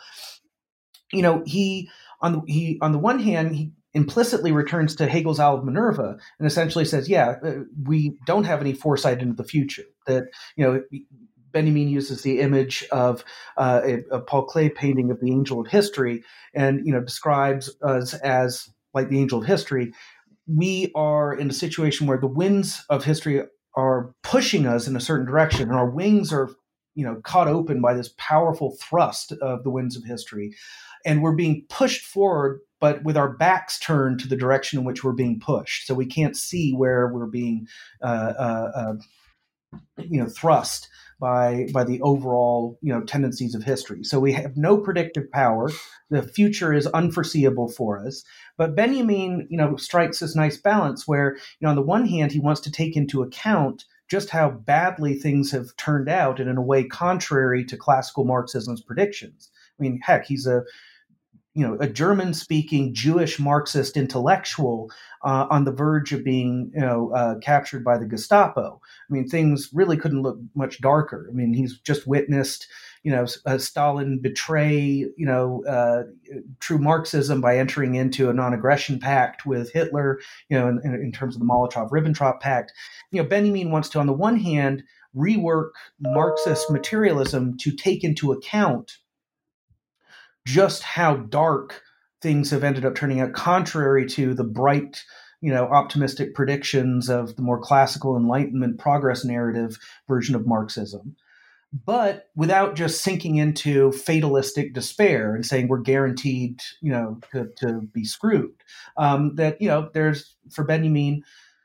there's always grounds for hope in terms of the unpredictability and unforeseeability of the future. But we shouldn't be overconfident, you know, complacently optimistic that the invisible hand of history is guaranteed to guide us to some sort of post-capitalist paradise. Um, so, you know, it's it's a matter of I think acknowledging that the most we can do is try to occupy this position where there's a degree of uncertainty and unpredictability, and there's grounds for hope, but at the same time, you know, we live in also very dark times. I think um, we can't, you know, not acknowledge um, that there are reasons for being rather pessimistic or for you know, you know, thinking that yeah, perhaps if we had to place you know place bets on odds, that things probably aren't going to turn out all that well, but it's not nothing is guaranteed. Right. So you kind of alluded this in your last to this in your last answer, but kind of Zizek has this sort of uh, th- there was this kind of uh, appropriation of Marxist Leninist kind of theories of history in the kind of Stalinist or Soviet paradigms. Um, and you kind of talk about how he, along with Alain Badiou, endorsed this dialectical materialism as opposed to kind of a democratic materialism. So there's kind of a question there of like what what is he trying to push back against with his own form of materialism and this kind of is an interesting place where like theory and politics are kind of intersecting in some complicated ways because he's trying to kind of pick up a legacy that has definitely been tarnished by certain historical horrors like what's he trying to get at here well here i mean in particular um you know, with the reference to Badiou. So, um, in the preface to uh, his 2006 book Logics of Worlds, um, Badiou, uh, now rather famously, uh, deploys a distinction between what he, Badiou, calls, on the one hand, the materialist dialectic, and on the other hand, quote unquote, democratic materialism. Um, and you know this this Badiouian distinction between the materialist dialectic and democratic materialism, you know, something that Zizek has very much embraced, and you know, over the course of the past decade plus, has repeatedly deployed in his own ways. Um, and you know, the, the the central gist of this of this distinction, as Badiou draws it when he first introduces it in, the, in, in this at the start of the second book of his Being and Event uh, project Badiou, you know, characterizes democratic materialism as very much the a kind of you might say the spontaneous ideological outlook or or worldview of you know your average expectable denizen of a contemporary Western style capitalist society. Um, and you know the notion there is that well you have a sort of spontaneous ontology in which the only things that are acknowledged as existing are you know, on the one hand, uh, uh, you know, various sorts of, you know, Badiou says for democratic materialism, its axiom is, you know, there are only bodies and languages. And, you know, what he means by bodies there, it would be, well, you know, there are, for instance, you know, not different types of living beings. You know, there are individual human beings with their bodies, and these bodies are, you know, marked by things like, you know, race, you know, sex, gender, etc. Um, so you have, you know, all of these bodies which, you know, bear these markers that are taken up by non-Marxist, you know, forms of identity politics on both the right and left. Um, and then, you know, say there's that, and then there's languages. And by languages, there, Badiou means really different social universes, right? With the idea that, you know, human language is kind of the, you know the, some of the core scaffolding for you know everything we associate with you know what we count as our social cultural et cetera existences. Um, and you know that we have an ontology in which you've got these different bodies that can be you know taken as bearing these markers of identity. And then you've got these different socio-cultural milieus that we all inhabit um, and that this is it. And that in particular for Badiou this perspective denies that there are any kind of universals you know that there is anything you know timelessly trans individually valuable. Um, it's a kind of uh, you might say it's a kind of relativism um, you know, where there are just competing partial perspectives, there are incommensurable, there are different bodies, there are incommensurable languages, uh, you know, so, social perspectives, cultural outlooks, etc. And that's it. We just have this marketplace of diversities and differences, um, and no, and the denial, um, whether implicit or explicit, the denial that there's any kind of stronger sense of of you know to use Plato's you know triad of terms and given use embrace of Plato is not inappropriate that there's there are no universal eternal uh, uh, truths beauties or goodnesses you know that we can you know put into play. And any attempt on our part to you know to be faithful to the idea of you know truth beauty and goodness in a strong you know universalist sense can only result in in totalitarian catastrophe this inevitably bottoms out in in you know the gulag or the concentration camp. And you know badiou and zizek both are opposed to the idea that that should be accepted as you know sort of the ultimate horizon of of you know our thinking both philosophically and politically. And so the alternative to this sort of democratic materialism as i've just sketched it according to badiou the alternative is what you know badiou calls as materialist dialectic. And here it's something you know even though badiou does not for instance draw from hegel and, and that context of german idealism in the way that zizek or myself does you know, for Badiou, there's something similar in terms of the what he calls the the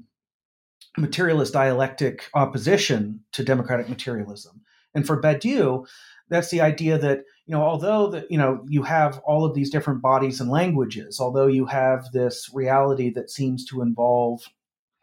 you know, just this play of differences, that nonetheless um, there are occasional moments, at least, when this reality can generate out of itself something which can come to transcend those you know local contextual specific you know individual uh, uh, uh,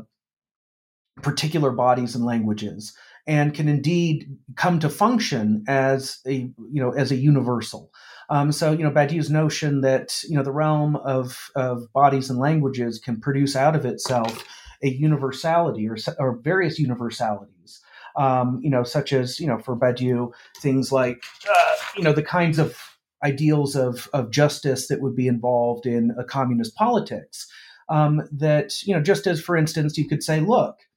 mathematics, the various building blocks of mathematics were discovered in particular times and places, right? That, for instance, you have the ancient Greeks. And in the ancient Greek context, you had the development of mathematics but the idea that just because you know ancient Greece was a particular set of bodies and languages was you know a a just one socio-historical locale among others of course we probably most of us would reject the idea that well therefore because you know certain elements of mathematics were invented by those contexts those elements of mathematics remain valid only for someone you know uh, tied to the ancient greek uh, uh, context. No. I mean the that ancient greece birthed out of itself in that instance something which took on a, a trans-contextual timeless universal validity. Um, and you know badiou zizek and myself i think all in our various ways are committed to the notion that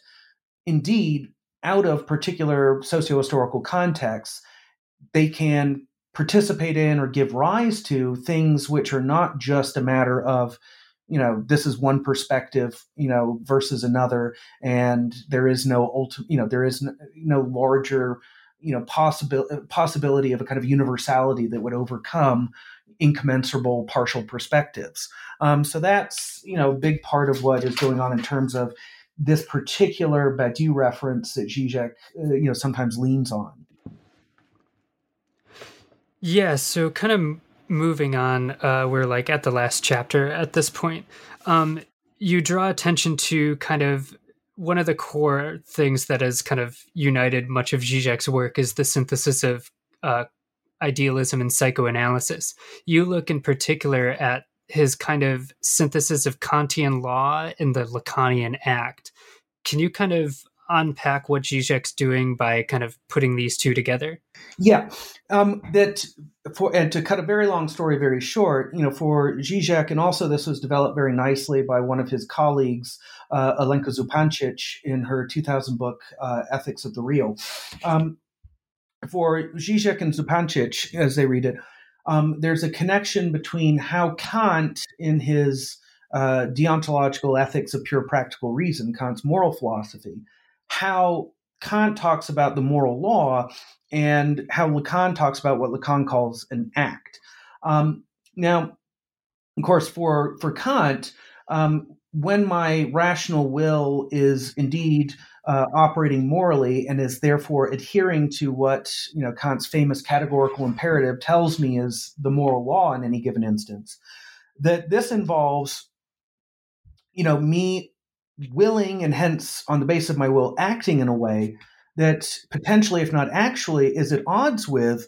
what various and sundry what Kant calls pathological inclinations, you know, my human, all too human impulses and urges. That, you know, when my rational will is operating out of pure respect for the moral law, or as close as it can get to it, um, you know, it is it is, you know, exercising a power to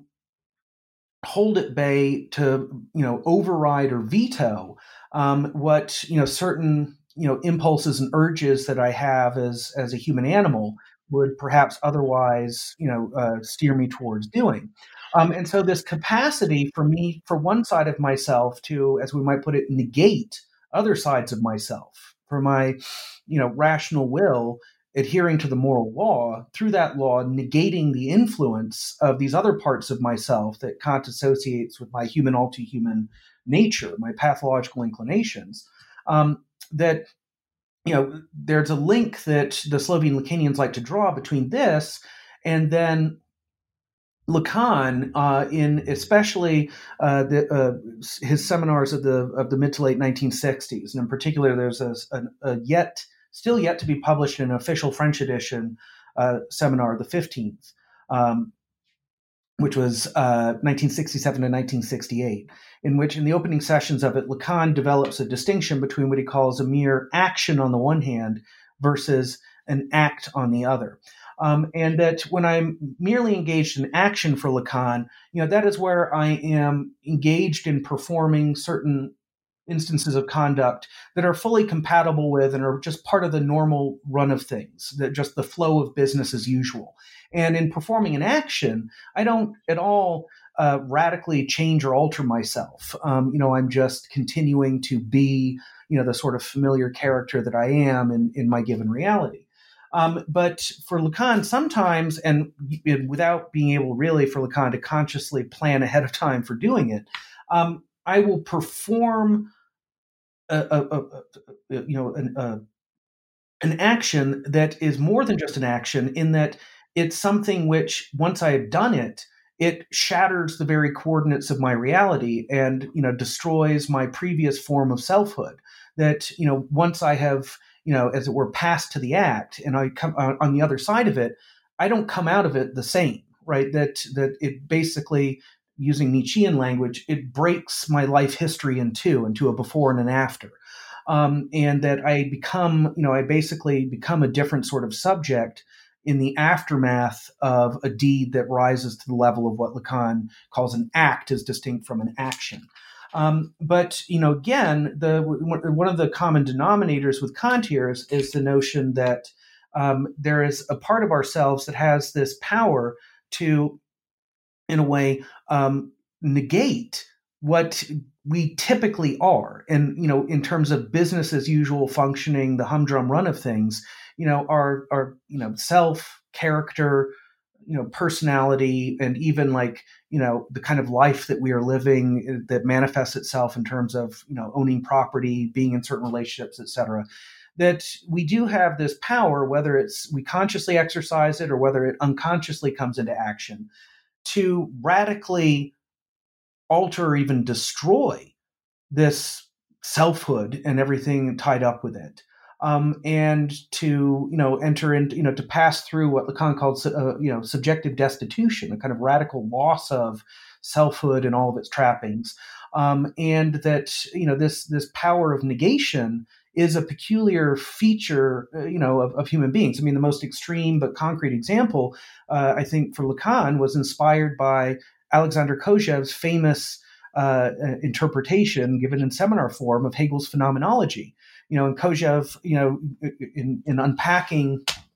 certain moments in Hegel's phenomenology, emphasizes following Hegel that one of the things that's distinctive about human beings that differentiates us from other animals uh, is that we can commit suicide, right? That we can, I mean, the most radical negation of self would be the self destruction that is taking one's own life. And that, you know, whether we do this for a cause, like I decide that in the name of some sort of higher good, uh, you know, like freedom, etc., I'm willing to lay down my life voluntarily, you know, or whether just out of despair and not wanting to go on with things, I, I do myself in um, that uh, you know that there's and here we're getting close to freud's death drive um, that this idea of a power of radical negativity a capacity for uh, self cancellation you know for uh, you know making ourselves radically other than we have been or are that this is something that you get in both german idealism and even though psychoanalysis is often not thought of as involving this, that Zizek's reading of Freud and Lacan, you know, seeks to show that part of what you know Freud and Lacan are getting at with the with the phrase death drive is this something very you know that very much involves this this power to negate. Yeah, this radical negativity is kind of at the core of his ontological project. Um, so kind of uh, along these lines, um, we're kind of talking about freedom and negating kind of being on rails, so to speak. Um, you quote Zizek. Um, he writes, "We are free because there is a lack in the other." Because the substance out of which we grew and on which we rely is inconsistent, barred, failed, marked by impossibility. Um, and you then kind of jump off of this and kind of the discussion of drives and talk about Zizekian compatibilism, um, you know, versus like neurobiological determinism a la Dan Dennett. So, kind of how does your account of like neuroscience kind of fit in or or um, supplement Zizek's ont- ontological project? Yes. Well, you know, when Zizek, you know, says things like, well, you know, reality has to involve certain uh, you know forms of inconsistency that uh, you know substance has to be internally conflicted etc in order for us to be the free subjects that we are. Um, you know you know in a way the underlying reasoning is that well if we philosophically speaking start with the idea of autonomous subjectivity as as central and then we seek to you know reverse engineer out of that subjectivity that we ourselves even as philosophers are that we seek to you know inscribe this free subjectivity within a pre or non-subjective you know substantial reality um, and still have this subject be a subject and be a free subject. Um, that you know for Zizek it's we could say that if it were the case that you know pre or non-subjective reality were this you know, as it's often envisioned, uh, you know, whether theologically or, or, scientifically, or I should really say pseudoscientifically, um, you know, that views according to which, all right, that the underlying fabric of reality is this seamless tapestry of tightly interwoven threads where everything or or like a clockwork mechanism and everything is you know synchronized with everything else and the entirety of reality is ultimately this you know giant mass you know uh, scale harmony or you know carefully orchestrated dance of you know perfectly you know integrated and synthesized with each other elements um, that if that were what the ultimate nature of reality was then it would seem as though yeah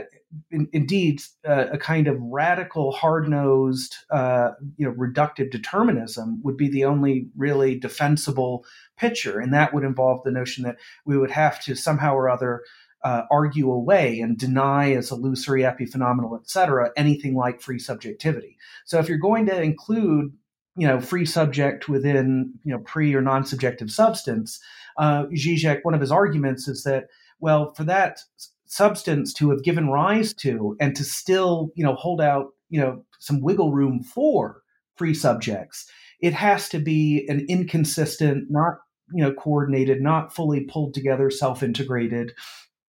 field or domain. Um, and you know, so there's you know there's that in the background of Zizek's reasoning as kind of a key line of argumentation for him. Um, but you know, for me, I'm interested in this though in a much more you might say specific, targeted, and concrete way, which is that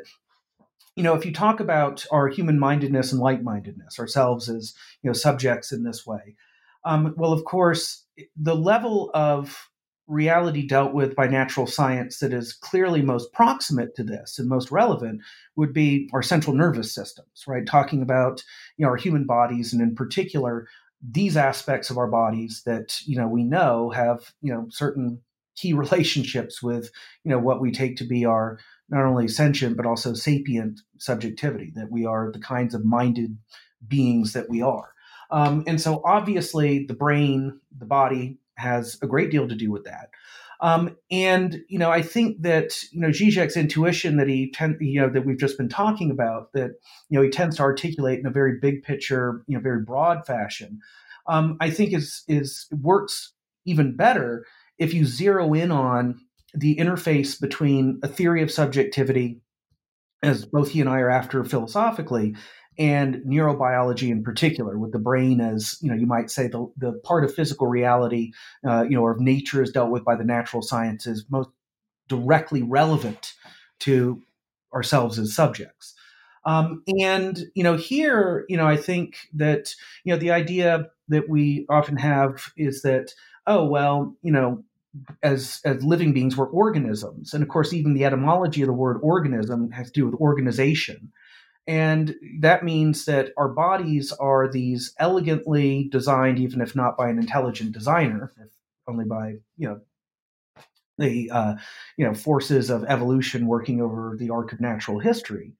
that you know ourselves and including our central nervous systems you know these are uh, you know, organic in the sense of their wholes or, or totalities, where all of the parts work together uh, uh, smoothly and in a synchronized manner uh, to create a functional whole. Um, and you know, for me, one thing that you know that is important about especially psychoanalysis is that when it comes to our mindedness, to our psychical subjectivity,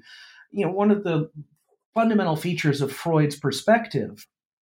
that you know is bequeathed to everyone after him in analysis, including Lacan,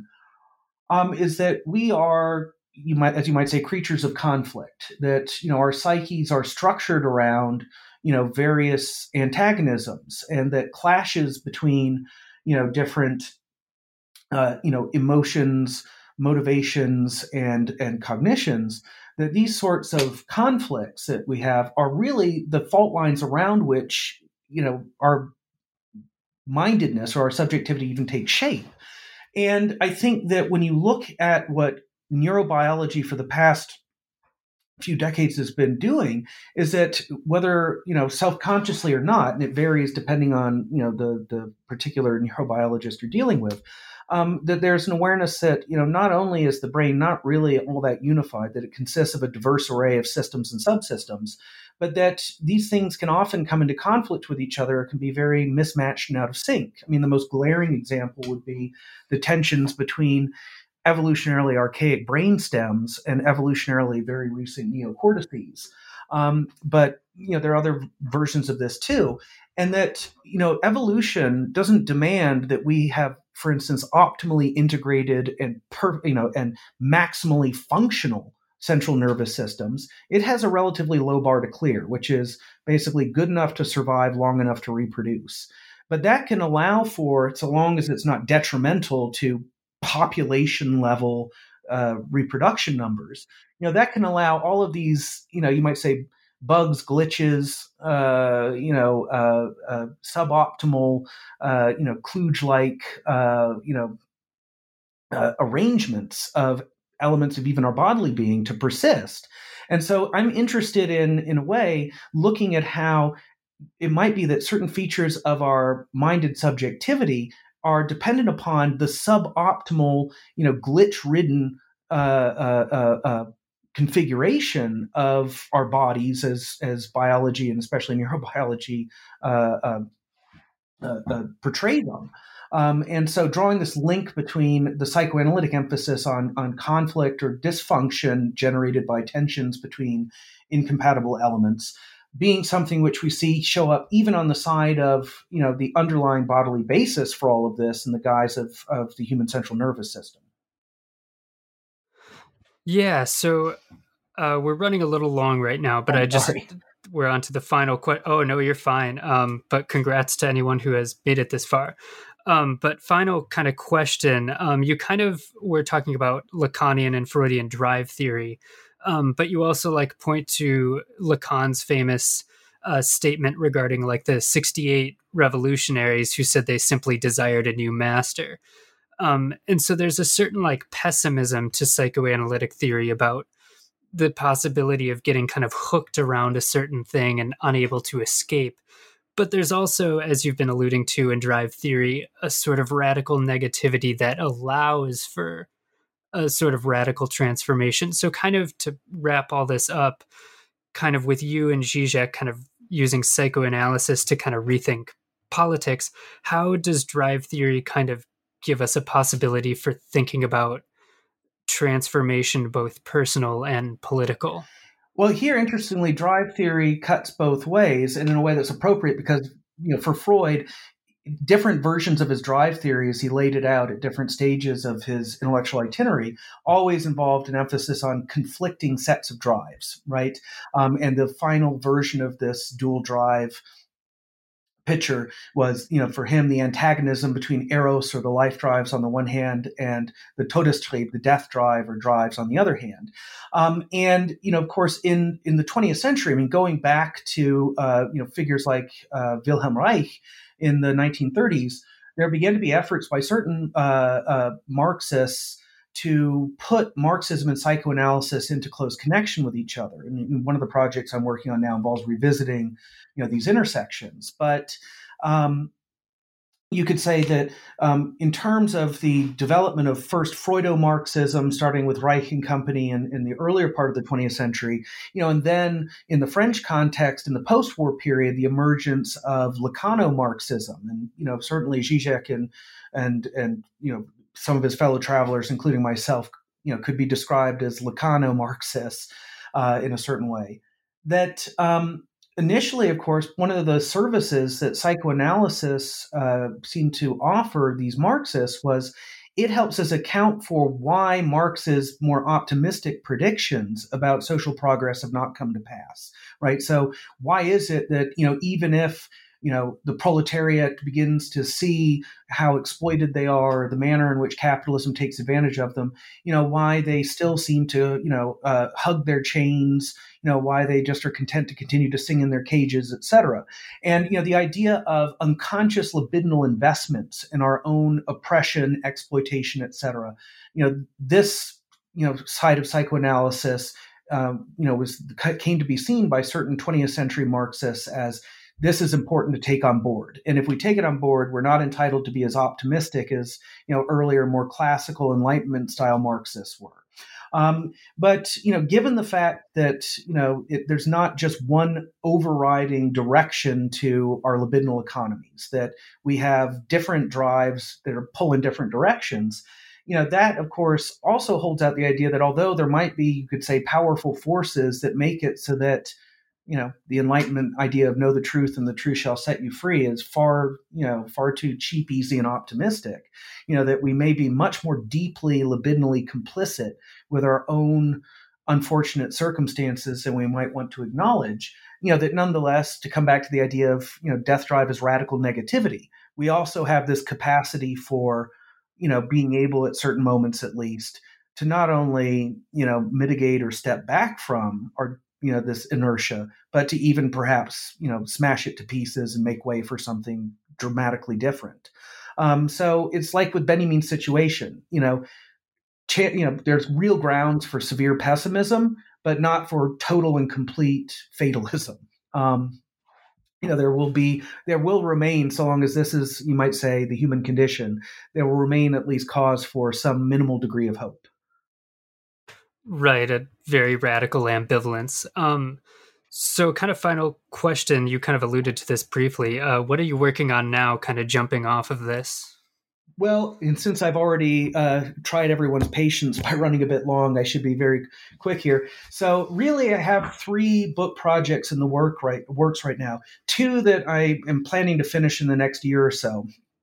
One of them, tentatively entitled "Infinite Greed: Money, Marxism, Psychoanalysis." Um, you know, which is you know very interested in um, closely integrating a lot of the, the the work at the intersection of Marxism and psychoanalysis has tended to, on the Marxist side, focus on Marxist, uh, Marxist theories of ideology and their relationship to psychoanalysis. But I actually am very interested in exploring. Um, I think at this point still underexplored linkages between Marx's critique of political economy and really the economic nuts and bolts of texts like you know Das Kapital and the Grundrisse, um, and you know and to do so in a way informed by psychoanalysis and of course informing psychoanalysis in turn. So there's that book project. Um, there's a book i'm co-authoring with a fellow lacanian uh, lorenzo chiesa um, where it's a, a, sort of debate book. And in it um, uh, lorenzo wants to argue that lacan given his hesitations about indulging in any kind of philosophical ontology, at, in terms of religion, is an agnostic, a very principled agnostic, whereas I want to argue that he's a, an especially radical sort of atheist. And so, a debate about Lacan's relationship between uh, with religion, and you know, one of us, you know, arguing he's an atheist, the other he's an agnostic. And then finally, you know, I have this three volume project uh, that I've been working on for years, and volume two just came out a few months ago. Um, and a year and a half from now, I get to step down from being department chair and take an extended sabbatical. And during that, I'm hoping to get at least close to finishing volume three um, which you know volume two deals with the ontology of nature that I need for the theory of subjectivity I'm interested in defending, and then the third and final volume will be all right that theory of subjectivity itself. Now that I've laid the foundations for. Yeah, I look forward. Those all sound fascinating. So, Adrian Johnston, thank you so much for being with us. Thank you so much for having me. I really appreciate it.